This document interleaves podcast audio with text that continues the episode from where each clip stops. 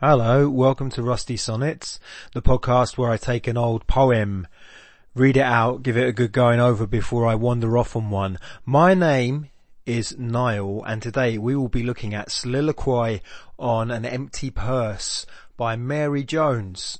I've got a feeling this is going to be a pretty quick one today because I don't really know a lot about this poet and there isn't a ton of stuff about her life available online and I know there's like libraries and there are decent places of research for decent researchers to go to, but as I've often said before I wander off on one on this podcast, um, this is purely uh, a pretense at academic rigor and uh, and so it shall continue to be. But I'm probably going to pretend a little bit less today because I haven't got that much to say. So let's have a little look about Mary Jones and her life, and then we can speak a little bit. Let's have, we'll have a little reminder of of the time that she lived in and the literature that was around at the time and how she fits in with that literature of the time. And then we'll read the poem and then I'll wander off on one.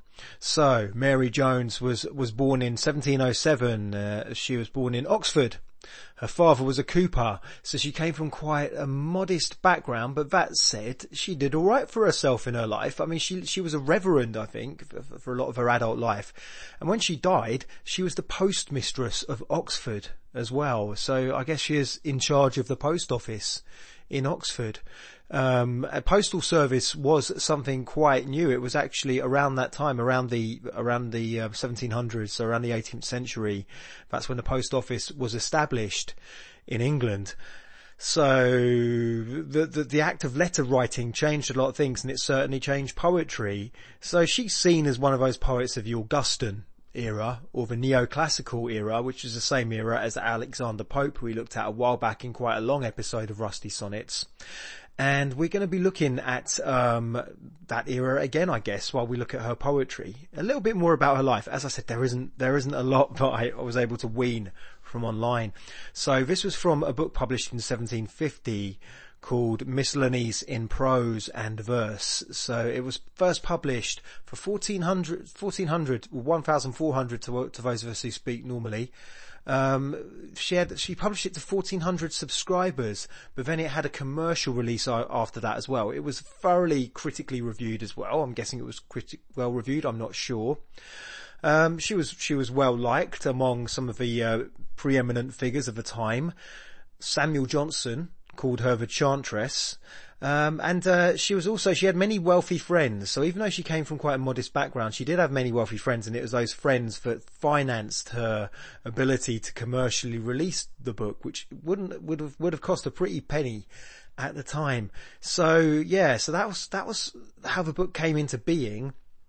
A little word about the idea of subscribers. It's quite interesting because we sort of live in this time of a patronage model like Patreon but also things such as YouTube and stuff where the term subscriber is, is commonly used and the common way of understanding how artists reach their audiences. So she had subscribers, so they were people who, who paid for, I guess, her work to be delivered to them. Now here's something, as I said, there was a working post office at the time, which really wasn't available before. So we have a time when after the restitution of the monarchy, so after the end of a period of bloody civil war, of the um, religious fundamentalist dictatorship of Oliver Cromwell. And then the monarchy was restored again. Um, Cromwell's remains were put on display, I think somewhere around Westminster, after they were dug up by Charles I's son and I guess it was a guess it was a time of relative stability. It was a time of the Enlightenment. There were plenty of scientific discoveries. It was a time, of course, of coffee houses in London, uh, where people were t- turning up to drink some very tarry, syrupy coffee, but having big conversations. And so, letter writing and literature were very much a part of public life, part of a public discussion. I think the the the relative ease in which people could send each other letters and have correspondences had that effect on literature as well. And the epistle, which is something that I think came from Horace, the Horatian's influence on poetry at the time. The epistle was something, well, lots of Latin poets wrote epistles, but the, the, the idea of the epistle, the epistolatory poem, very much made a comeback so that a poet would write a poem addressed to another poet, often about a high-minded idea, but the poem uh, would obviously be, uh, be addressed to a big audience. They wanted to be overheard in their discussion as well. So it was very much a public poetry of the time, a public changing of ideas, an intellectual poetry as well. And finally, the form of the poetry, we looked at this again with Alexander Pope, so go back and listen to that episode if you want to look at sort of the way that f- formally the, um, the Augustans made poems. So formally, the poems often relied on verse paragraphs and heroic couplets. So verse paragraphs being that there was no standard stanza length to each to each block of uh, poetry lines. So when we have a group of poetry lines together, there, there's no uniform length. So rather than calling them stanzas, we call them verse paragraphs instead. And the poems are written in heroic couplets. So that's rhymed couplets. So A A B B C C D D in iambic pentameter, and there's not much um, there's not much overflow in the lines. There's there's not much enjambment. There's they pretty much are end stopped. So the rhymes sort of happen at the end of a certain phrase, or uh, you know before a, at least a comma before carrying on. So, and, and finally happening, the arguments in these poems are made in very much, in very concise, piece by piece way. Also, the use of imagery at the time, this is an important thing as well, they looked down on the previous generation of poets, which was of course the metaphysical poets, um, especially the way, this is Samuel Johnson's term, that an image and an, an, idea were yoked by violence together. So they looked down on the metaphysical poets for using quite outlandish images that don't really seem to have much in common with the things that they're trying to illustrate. And with the Augustans, it was always about introducing an idea, or particularly with Pope, introducing an idea and then introducing the image afterwards to illustrate the idea and how the image is often borrowed from nature and perhaps gives an idea of the harmony and balance of nature which coincides with the harmony and balance of the argument that's being made. So this is a poem which is spoken in quite a, a public voice. She is definitely speaking in public voice. Her poems were quite irreverent and witty and funny, and I think this is quite an irreverent and witty and funny poem. She wrote about everyday things, quite quite domestic, and I think this is obviously quite a domestic poem as well, even though I think it has some some deeper issues about how we live our lives. But I also think that it's a poem. For goodness sake, it's called Soliloquy on an Empty Purse. I think it's a poem that we can all relate to, can't we? So yes, yes, I, I think I've said enough. Let's just read the poem. Soliloquy on an Empty Purse by Mary Jones. Alas, my purse, how lean and low, my silken purse, what art thou now? One I beheld, but stocks will fall, when both thy ends had wherewithal, when I within thy slender fence my fortune placed, and confidence, a poet's fortune, not immense, yet mixed with keys and coins among, chinked to the melody of song. Canst thou forget when high in air I saw thee fluttering at a fair, And took thee, destined to be sold, My lawful purse to have and hold? Yet you so oft to disembogue, No prudence could thy fate prorogue, Like wax thy silver melted down, Touch but the brass and lo, 'twas gone, And gold would never with thee stay, For gold had wings and flew away. Alas, my purse, yet still be proud, for see the virtues round thee crowd, see in the room of paltry wealth, calm temperance rise, and nurse of health, and self-denial, slim and spare, and fortitude with looks severe, and abstinence to leanness prone, and patience worn to skin and bone, prudence and foresight on thee wait, and poverty lies here in state, hopeless her spirits to recruit, for every virtue is a mute. Well then, my purse, thy Sabbaths keep, now thou art empty, I shall sleep. No silver sound shall thee molest, no golden dreams disturb my breast. Safe shall I walk with thee along, amidst temptations thick and strong. Catched by the eye, no more shall stop at Wildey's toys or Pinchbeck's shop, nor cheapening pains ungodly books be drawn aside by pastry cooks. But fearless now we both may go where Ludgate's mercers bow so low, beholding all with equal eye, nor moved at, Madam, what ye buy? Away far hence each worldly care, Nor dun nor pick-purse shalt thou fear, Nor flatterer base annoy my ear, Snug shalt thou travel through the mob, For who a poet's purse will rob? And softly sweet in garret high will I thy virtues magnify, Outsoaring flatterer's stinking breath, And gently rhyming rats to death. So that was Soliloquy on an Empty Purse by Mary Jones. I think a lot of us can relate to this poem. I certainly can relate to this poem. So before we look at the, as, as always, I like to do a few fly pasts. This is what I'll always say to people if, if I give advice on how to read a poem. Uh, sometimes the best thing to do in the first reading is just to see what the poet is actually saying. If there is an argument within the poem that the, that the poet is making.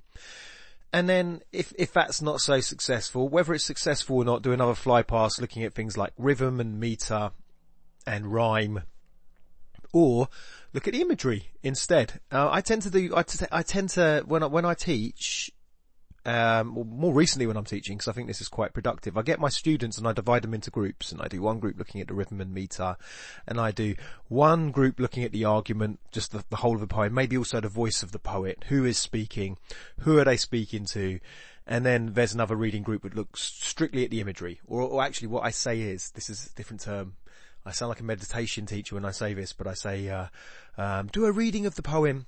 Be, be sensitive to, be especially sensitive to either the rhyme, rhythm and meter, or the voice and the argument, or the imagery. So I think we'll uh, we'll start off with that argument because I think the argument's pretty straightforward. Um, firstly, actually, I'm going to introduce you because I don't think I've mentioned this term before, but the term apostrophe. So that isn't the um, punctuation. It is uh, apostrophe as in a, a rhetorical device that, that dates back to ancient times in which something is addressed normally within a poem or within an ode. Odes make use of apostrophe quite a lot. And uh, you're addressing something that can't address you back. So you could be dressing, addressing something like melancholy. You could be addressing an emotion. You could be addressing, if we go back to Keats again, um, a, a, Greek urn, or you could be addressing an animal, or you could be addressing um, the gods, or you could be addressing someone who is dead and they're no longer able to respond to you. So there's plenty of things that can become, uh, you know, used within an apostrophe for a poem. So the apostrophe within this poem is obviously Mary Jones is addressing her empty purse and singing of the better days that the purse has had. So if we do a quick run through in that sense of looking what her argument is, she's addressing her purse. She has some, there's some lovely lines actually, and I think I'll pick these lines out as I go through the poem. So, um, yes, she speaks about the person, what a state it's become, it's empty. Now, um, once I beheld, this is the third and fourth line, once I beheld, but stocks will fall, when both thy ends had wherewithal. So that's a really interesting line. When she says both thy ends, what are the two ends of a purse? What are the two objectives of ownership for a purse? Uh, the first one is quite obvious. It's, it's to hold money. So that's one of the ends of the purse. What's the other end? Uh, that had wherewithal. Oh, well, you know, she wants it to look elegant as well. She bought the purse, says later on, she saw it fluttering high at a fair. So she bought it because it looked good. So it looked good and it contained money. So its functions, its ends were aesthetic and functional. But it seems that maybe the purse is now a bit worn out, a bit tatty looking, and its function isn't good either. I, I do the same thing actually. I have my wallets. I don't know. I, I, I wear out a wallet very quickly. I always put too much change in the little change bit, so that zip just breaks right away. Maybe I just buy cheap tatty wallets. That's my problem. So anyway, I get this. So at the end of that, the, the, the first verse paragraph, because they're not stanzas, because it's not that type of poem, pardon me, um, at the end of the first verse paragraph, yet mixed with keys and coins, so a per- there's a lovely line actually, my fortune placed, so this is the final four lines, my fortune placed and confidence, a poet's fortune, not immense. There's the understatement of the year, poet's fortune not immense, yet mixed with keys and coins among, chinked to the melody of song.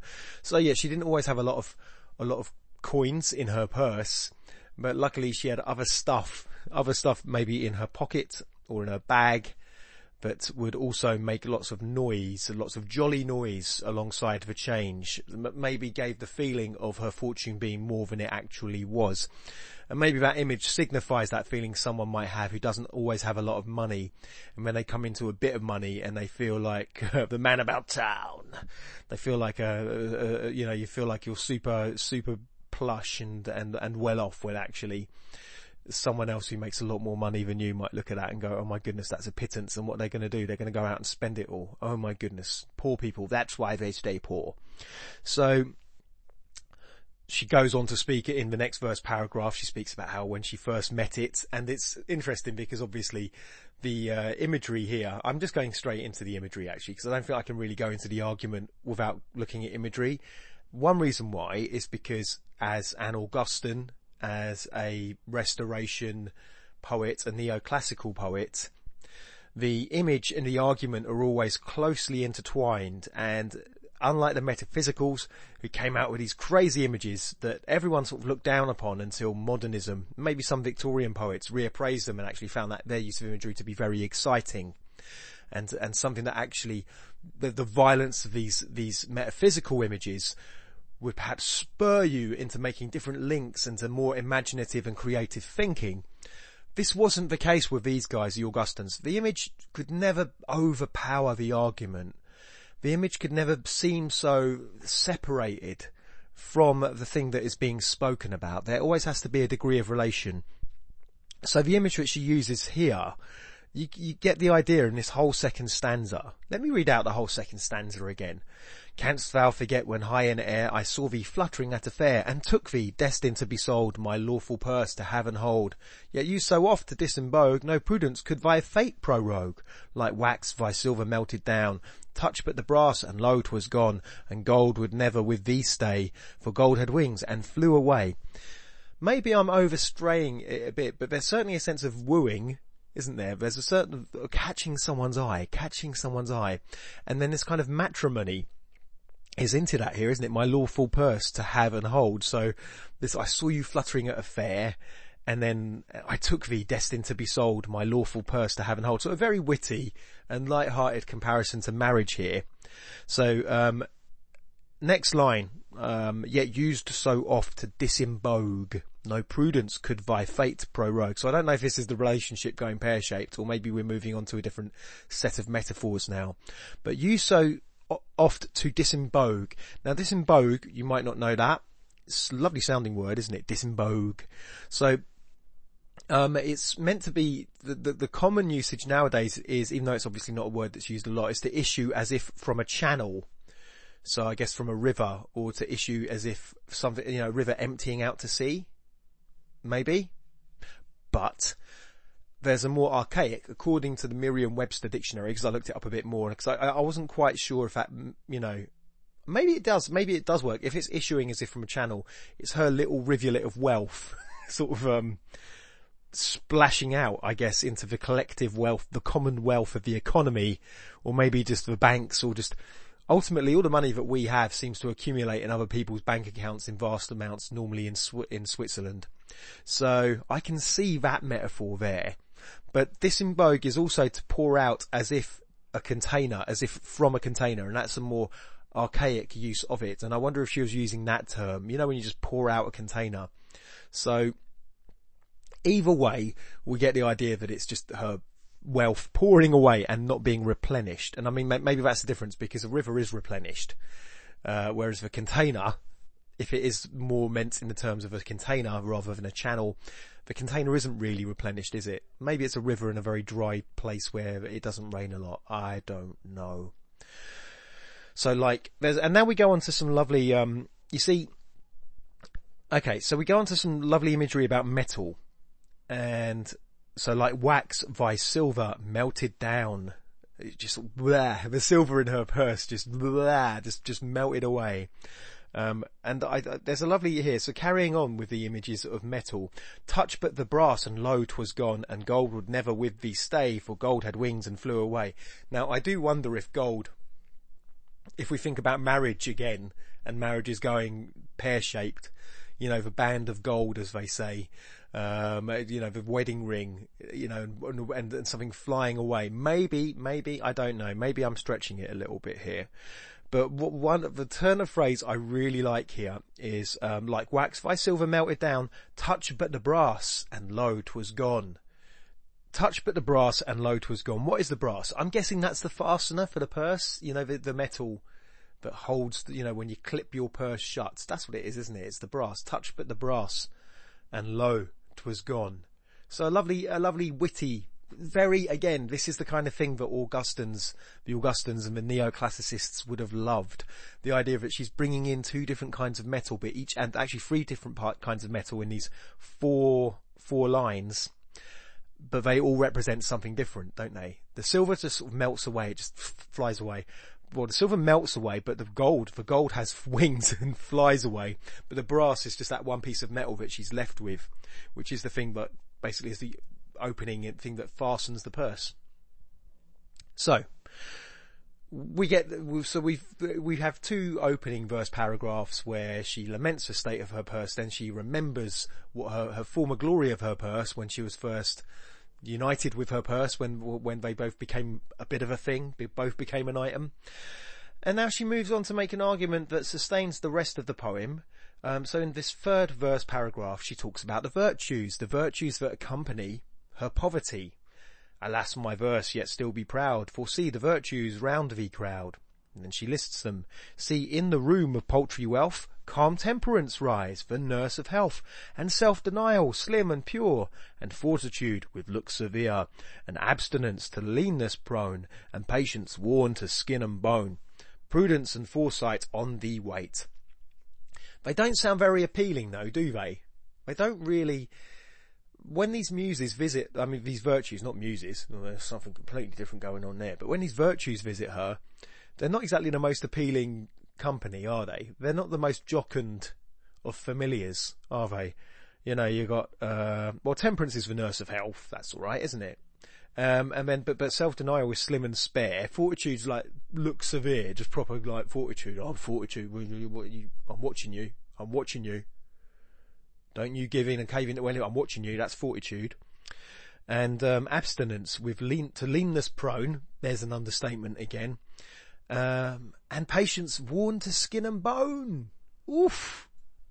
You see, is it really patience here? Is it, you know, patience worn to skin and bone? Surely patience isn't, you're not worn to skin and bone in this poem because you're patient. You're patient because you don't have any money and you've got no choice but to be patient. So maybe that's the point she's making that these virtues probably serve you better when you do have money. I, without a doubt, all these virtues serve you better when you have money. If you have temperance when you have money, if you're abstinent when you have money, if you have fortitude and patience when you have money, you still have money. This is unfortunately one difference between rich people and poor people, I think. I know this is, I'm probably going to be wandering off on one about this instead in a little while. But certainly, uh, I know that I can be not brilliant with money. And these virtues seem to revisit me when I don't have any money. Oh, there you are. And so I think there's a sting in the tail of this paragraph, isn't there? Which is, yes, of course, the virtues are there now, and that's good. You're reacquainted with these virtues, but we get this feeling that when Mary Jones gets a few silver coins in her purse again, off she goes. Off she goes on a bit of a spending spree. She, uh, gets, she basically gets the, um, the oldie Amazon com leaflet and uh, starts flicking through to see what she can buy. So, and this is the, these are so, oh yeah, I got a bit stuck on this last final two lines. So final three lines. So, and poverty lies here in state, hopeless her spirits to recruit, for every virtue is a mute.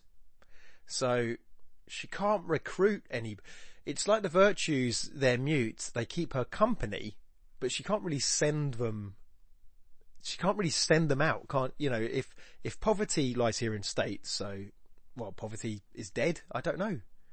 Um, hopeless her spirits to recruit for every virtue is a mute. I still maybe don't entirely understand these lines, but I'd hazard a guess that, um, the virtues are there to keep company and to maybe provide guidance, but they can't just go running out. You know, you can't just send them off on their errands. They're, they're, they're mute. Their, their, their, their powers are ones of, of, of mood, I guess, rather than powers of, of getting stuff done in the world. Cause I guess when you ain't got a lot of money, there ain't as much stuff you can get done in the world.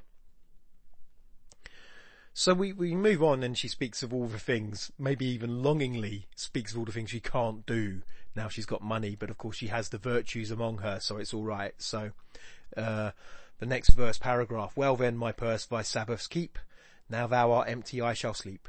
No silver sound shall thee molest, nor golden dreams disturb my breast. They're a bit shoehorned in the met. I think the images of metal talking about different spending and the things fastening the uh, purse are much more effective, I think, in the second verse paragraph than they are here. Safe shall I walk with thee along, amidst temptations thick and strong. Catched by the eye, no more shall stop at Wildey's toys or Pinchbeck's shop, nor cheapening pains ungodly books, be drawn aside by pastry cooks. But fearless now we both may go, where Ludgate's mercers bow so low, beholding all with equal eye, not moved at, Madam, what ye buy? Very self-explanatory.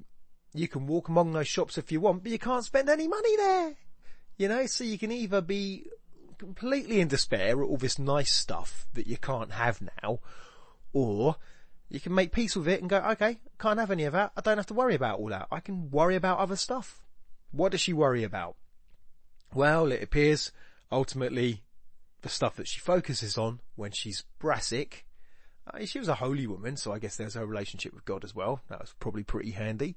But um, away far hence eats worldly care, nor dun nor pick purse shout thou fear. I didn't look up what dun was. So I don't know what dun is. I mean, I know done, like, I swear done in Shakespeare. I'm going to do something I don't normally do.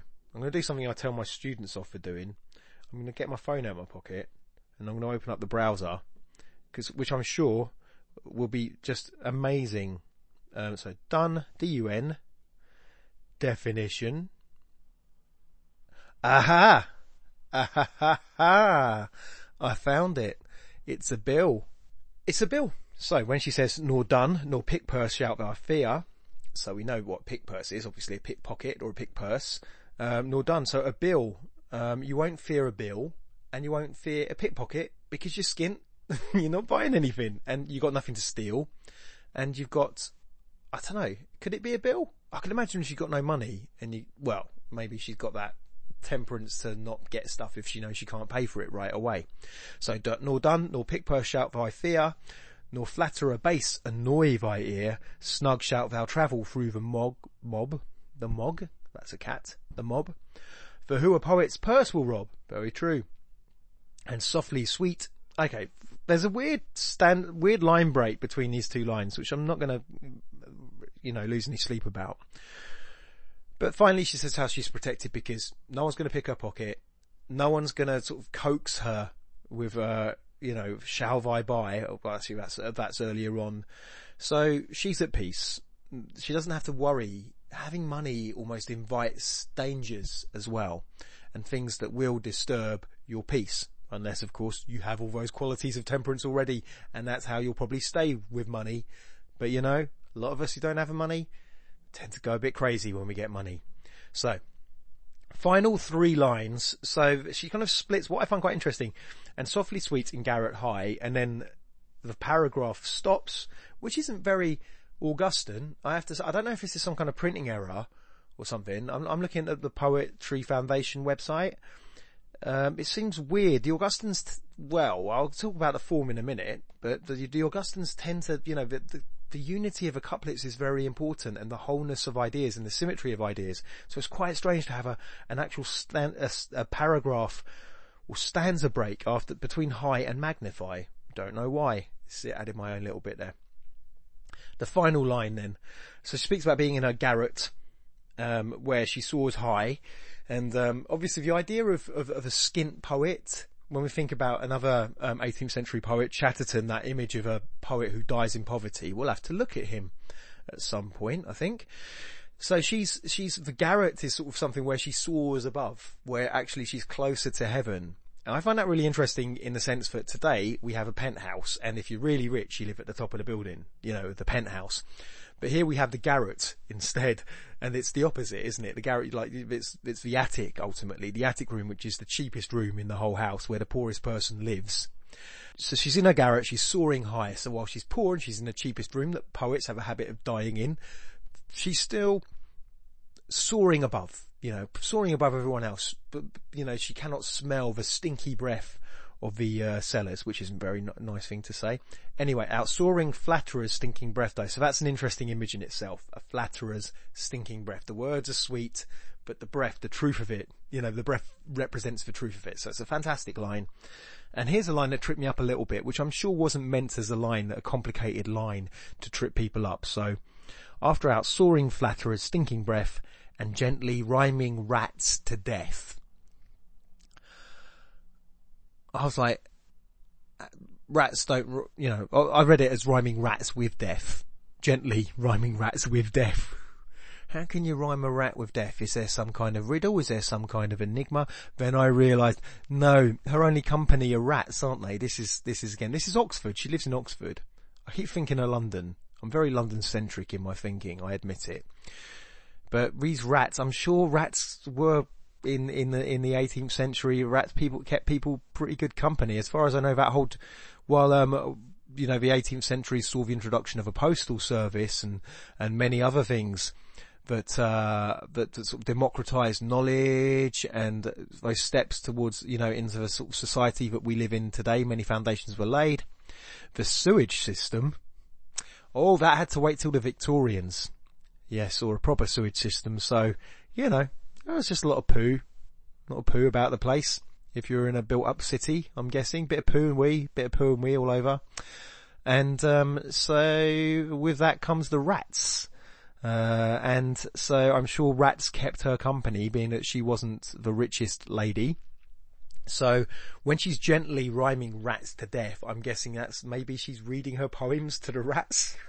Because she has her subscribers, doesn't she? I think in our biography we saw that she had subscribers and she was published in London magazine.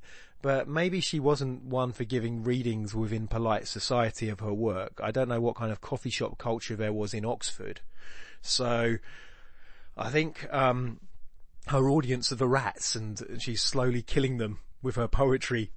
I think that's I think that's that's a, pretty much my reading of the argument of the poem. But we also looked at some of the images within the poem. We don't have to say too much about the form. The uh, form of the poem follows. So let's look at the rhythm and the meter first. Well, it's tetrameter, pretty much all the way through. Alas, my purse, how lean and low, my silken purse. What are thou now? So there's four metric feet in each line.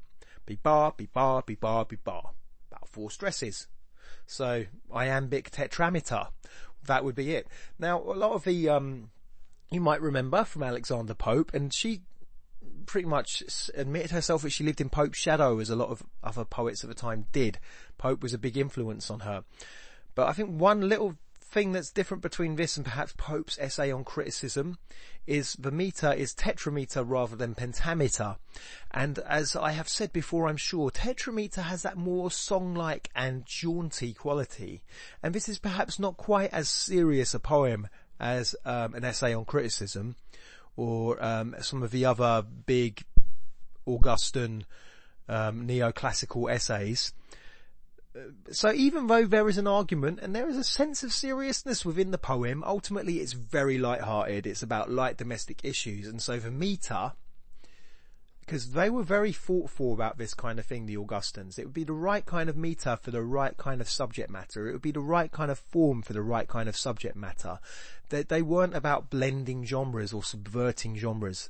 They had very platonic ideas that there were very particular types that must be adhered to rather than these other ideas and where, like today, where we really stray and blend genres right, left and center. So tetrameter is a more appropriate meter for the kind of subject matter that she is using. So that's, uh, you know, so it is a jaunty, witty, light-hearted poem. Um, and of course we have the rhyming couplets. And I, I quite like some of the rhymes. Sometimes, you know, the rhymes seem to be of words that sort of fit together or gently, slyly contrast each other, but they're not too outrageous either. So, um, wherever some of the li- rhymes that I really liked, um, seem to, uh, just stuff like spare and then severe and wealth and health. So, weight and state. So, um, yeah, there's there's sort of lots of rhyming words that, that seem to fit together, I guess. Now, some that really struck me out. No silver sound shall thee molest, nor golden dreams disturb my breast, molest and breast. Now there's an interesting, curious, they, they certainly sort of, unfortunately belong together. But it's an interesting rhyme to put together. And then books and cooks I quite liked as well because she's speaking about reckless spending and it seems to be, if I was alive, if I personally was alive in those times, that's probably what I would spend, well, apart from beer, I'd probably spend a lot of money and I had coffee then as well, even though it probably wasn't the best coffee. But other than that, I probably would be, being there were no video games and no Blu-rays. And, um, it, you know, well, I do spend money on books as well, but I probably would be spending my money on the produce of cooks and books. So they do sort of go together. And then I and buy. Perhaps that's more, well, the idea of the eye is strayed, especially in a market, towards things that we buy. And, and obviously commerce just, commerce, especially now more than then, just infiltrates every aspect of our visual world. If you live in a built up area, you know that there's just advertisers everywhere. Final couplet, breath and death. There we go. You know that sort of subtle words that go together for balance? That's what those Augustans and those neoclassicists were all about. So that's a good look at the form of the poem. And I think uh, a good look, he says, he says to himself. I went right off on one there already. But again, I'm going from my phone again. This item. Actually, you know what? Can I congratulate myself about something? I've had this phone for nearly three years. And that, for me, I think because I have, I am aware of the narratives that I spin myself in my head about what a new phone will do for me. And, I, and I'm actually, no, you know what? As long as it's got a camera, as long as it basically goes, tells me what bus I need to catch, I don't really need much else. So I'm going to pat myself on the back and be a little bit smug about that. Also, the phone's got to be very good at playing a certain sound file. Um, oh dear, a certain sound file that if I can find it right now, um, there we go a certain sound file that I have to play every week from my phone speaker with it right up to this microphone. And, uh, that, that will often tell you that, um, I think I've done enough. I think I've said enough about this poem. I really enjoyed this one actually. I, I enjoyed, I, I like the poem. It's very witty and I certainly empathize with it a lot, but it is now time for me to wander off on one. So I will, because wander off on one is an acronym that spells woo, I'm alright at saying the word woo, but we all know who the best person in the world is at saying the word woo. Thank you very much, Ric Flair. I want to wander off on one about the argument of that poem and about whether I find it convincing or not, which is this idea about, I guess, virtue accompanying poverty. And because I'm not entirely convinced of it, I certainly, when I end up with not much money, and that happens a fair bit, I do try and use that as a way. I, I don't know why. It's, it's this weird regret, which is that feeling I've already expressed while reading the poem, which is, yes, these virtues suddenly appear. You suddenly learn how to learn to be temperate and patient and stuff like that because otherwise you're not eating before the end of a month. And I'm certainly, I certainly was a lot poorer than I am now. I have a much more stable life than I had when I was in my twenties. So I know this. I know, I know, well, if I say I'm poor now, if I have a moment when I'm poor, it's not, I'm not really poor and I don't think she's really poor either. Mary Jones. I don't think, because Mary Jones, you know what? She had mates who were able to put up enough money to publish her work. She kept company with aristocrats. So while she was poor as far as her disposable income was concerned, I think she always had a roof on her over her head, and she always had food on the table. And I think, I think um, she was a reverend as well, wasn't she? She had a community, but she also had, as I said, very rich people looking after her. So, and she had her subscribers, I guess, as well. So when she's talking about being poor, she's really talking about disposable income, isn't she? She's talking about spending money, stuff that she can buy in a market you know, she's not in poverty, she's just skint. I think there's a difference, isn't there? Being skint and poverty. Um, I have memories of when, this is so self-righteous, but I do have memories. I mean, so now, nowadays, am I occasionally skint? Yeah, I'm skint, definitely. I've got a family and stuff like that, you know. But, um, am I in poverty? No, I'm not in poverty. I don't think I'm in poverty. And, and I don't mean this out, like, so in the West, when we sort of say people are living in poverty, people often sort of see footage of some people living in poverty and go, but they've got a television and all this kind of stuff. And it's like, yeah, because you can't just, do we expect poor people to just live in boxes and stare at walls. Um, you know, it's not the same. They can't just go out and enjoy their natural environment, especially if they live up in built up areas, especially if they don't live in, in, in warm countries. So poverty isn't just about whether you've got a telly or not. You know, you can have a telly and, um, and not have any food. And people might say, go and sell the telly. You can't really just lug a telly. Anyway, you get what I'm saying. And then once you sold the telly once, what do you sell next when you don't have any food? So poverty is that, so there are different definitions of poverty. So we might have one idea of poverty of someone in a, um, in, in, let's say in another country, in another continent, a country that we might call a developing country where there's a famine in and people are genuinely starving and they don't have any of the mod cons that we have. Um, but I don't think it's right to compare that.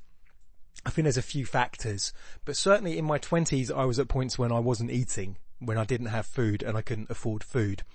And I had a job I was basically in in work poverty, and I was in in work poverty at a time when it probably wasn't as bad to be in in work poverty as it is today in the UK. Um, I probably would have used food banks if I'd known they were they were around, but I would buy I would I would have sometimes I'd have like just not a lot of money to spend on food, so I would buy very cheap, non not very nutritious food, and um and other stuff, and I I, I lost a lot of weight at one point um when I and so I, I venture to say that while I still had, I see, I still had a lap, well, a mate's laptop to write on. Um, I, I, think I had like a weird word processor that I found in a hallway, which allowed me to write my first book of poems with two lines visible on this little screen and format loads of poems like that. So I've been poor enough to, to, to not have any food. I guess that's, that's, and I, I guess I think that might stray into poverty and going out to a gardening job with um, two Marmite sandwiches in white bread. Um, that was my entire food for the day, um, a day's physical work. Because after I'd paid my rent and after I'd paid my um, travel and other stuff, and to be fair, I probably had gone out on the lash a couple of times that month as well. Um, I had nothing, and I yeah I did very, and I didn't like begging or scrounging off people either, so I kind of starved a lot of the time which I don't have to do now, as anyone who has seen my, my physical condition can attest. Oh yeah, another thing I had actually, another thing I had is, um, shoes were falling apart and I would sometimes have to sort of glue my shoes shut. I couldn't afford a new pair of shoes and sometimes I would buy shoes very cheaply from somewhere like Shoe City for like £10 or something like that and I'd have to, and, and they would be falling apart within months. Um, I remember some posh bloke stepping on my heel and my, I could hear, felt my heel rip and he just went, oh, sorry. And he, he ran off before I could sort of say you owe me another 10, 10 pound to go down shoe zone and get some replacement cheap shoes. Uh, so I'm walking around and, I, and, that's when I'm gluing the thing shut for at least another couple of months before I, someone either bails me out and gives me some shoe money or I'm able to maybe spend a bit of money on shoes. So I, I'm not in that position now, but I certainly have been in that position. And I know that poverty, it isn't, it, that being that poor, I, but I know enough about that to kind of take issue with the idea about virtues accompanying poverty and how poverty actually is something that can gnaw away at your self-esteem. It's something that can gnaw away at your mental health.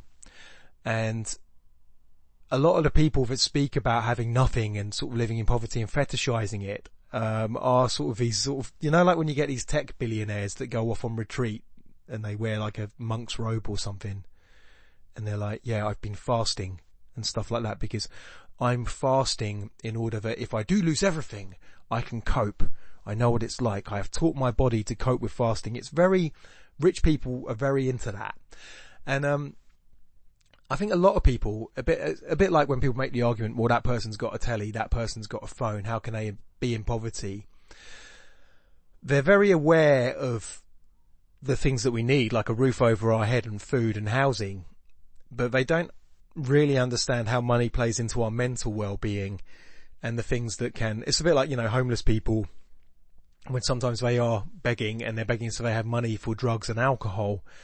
And it's like, you know, there's not just the, the, the, physical challenge of being homeless, it's the mental challenge of being homeless as well. And that's where drugs and alcohol, unfortunately, can seem to help, even though obviously they don't help. But you can't, you've got to make reality a bit fuzzier when you're in that kind of state, when you're in that kind of condition. Yeah, I disagree ultimately that, that there is some kind of nobility that comes with poverty. One, because when you're poor, especially when you're poor and you live among people that have money, there's a certain aspect of humiliation that comes with it as well. And I certainly felt that. And there's one image I'll, I'll leave it with, which is there's a, there's a book by the novelist John Fante, who's a big influence on Charles Bukowski. Bukowski said, oh, he's better than I am, before saying, he's as, almost as good as I am, second time round. Oh, bless you, Bukowski, you, you, you, you, you such endearing, violent misogynist. So, um, which he was, so I'm not going to lionize him here. So yeah, but John Fante was an interesting guy and he wrote books like Ask for Dust is his most famous one, but he wrote another book called Wait Until Spring Bandini and I read it at a time when I was having similar things in which um, the main one of the main character the main character is, is is this character that Fante uses throughout his novels who's basically based on himself. It's autobiographical and uh, but he has writes as a character called Arturo Bandini, and his dad is like a builder, and he's a bit of this Italian alpha male, you know, first generation Italian, I'm guessing, an Italian American, who works as a builder and a sort of odd job man, but he's obviously poor, and he keeps up his family, but at the same time he's going off of this rich woman, this rich single woman, and he's riding around with her in her car and stuff like that, and um, and so but, but it speaks about how his shoes are falling apart. That's one bit that certainly hit me at the time. And there's a bit which, um, really struck me, really hit me. So this big, strong alpha male character, it's the scene where he's, he's alone with this woman that he's obviously having an affair with, um, behind his wife's, not that much behind his wife's back, it's pretty much in plain view. And she brings him a box, brings him out a box and says, this is for you. And he opens up the box and there's a new pair of shoes and he just starts crying but he's not just crying as in, oh, you're so kind, I'm so touched, thank you. He's crying because he's humiliated. He's been destroyed. The shoes are the kind of secret shame of his poverty, and by buying him his shoes, she's undercut all of his pride and faced him with his poverty and his powerlessness within that poverty. Like, I can just buy these shoes. These things are at the center of your being. I can just buy them for you. And it's, and it humiliates him. And that's why he starts crying. And I really understood that. And I guess you either understand that or you don't understand that. Um, but that had a really big effect on me when I read that. That was very powerful. Maybe it, I don't know, maybe it helped me out reading it. But, um, so yeah, I, I, I, I, I get what she's saying in the poem, but I think the virtues and stuff that accompany not having money in the sense that she doesn't have money come more with being skint not having any disposable income and therefore not being as at the mercy of your desires um, than it does with real poverty, which which slowly destroys the body and slowly destroys the mind, and I don't think is necessarily um, a cause of virtue. And yeah, and and and it's something that perhaps um, as tiny as a little taste of it I might have had in my life, it's something you don't really understand unless you've had a taste of it. And on that cheerful note, that was the end of Rusty Sonnets number 30. Um, wow, 30. That's, that's a pretty cool number, isn't it? So, um, we'll be back next Sunday, probably. I know that this kind of thing takes a while for me, so, um, yes, I'll be, I'll be posting this by midday on Sunday by the look of it, look of it. So, my, my, my schedule is getting a bit looser, but you know, I, I, I can be quite busy sometimes. So, thank you for listening. Um, if you can share this podcast, that would be fantastic. Um, I don't know if I'm going to be having a two week break at Christmas or not. I haven't decided. I don't think I'll have time to record the episode. So it's about whether I have the time to cram in a couple of episodes beforehand. Don't know. But, um, for now, if you can share it with someone, that would be great. Be it share it on your social media, or if you just want to share it by talking to people and saying, Hey, this is great. That would be fantastic. And if you want to leave a nice review on iTunes or say something nice about it and any website that allows you to, that would be great too. Hit a like if you're listening to it on SoundCloud. And, um, Paradise Book, Paradise Book, Lost Book Club, that's still going to happen from January, end of every month. So if you want to start reading Paradise Lost from book one, um, and then maybe contact me on Twitter, Poet Niall, P-O-E-T-N-I-A-L-L, or rustysonnets at gmail.com um, it'd be really nice. It'd be really nice to sort of have other people's thoughts to offer as well, because I'm not going to read out the whole book. Obviously, I'll just be talking about it in that podcast, but it'd be good to sort of have other people's thoughts and ideas that I can share as well as part of that podcast. So thank you very much for listening. Um, as always, have a good one. Bye bye.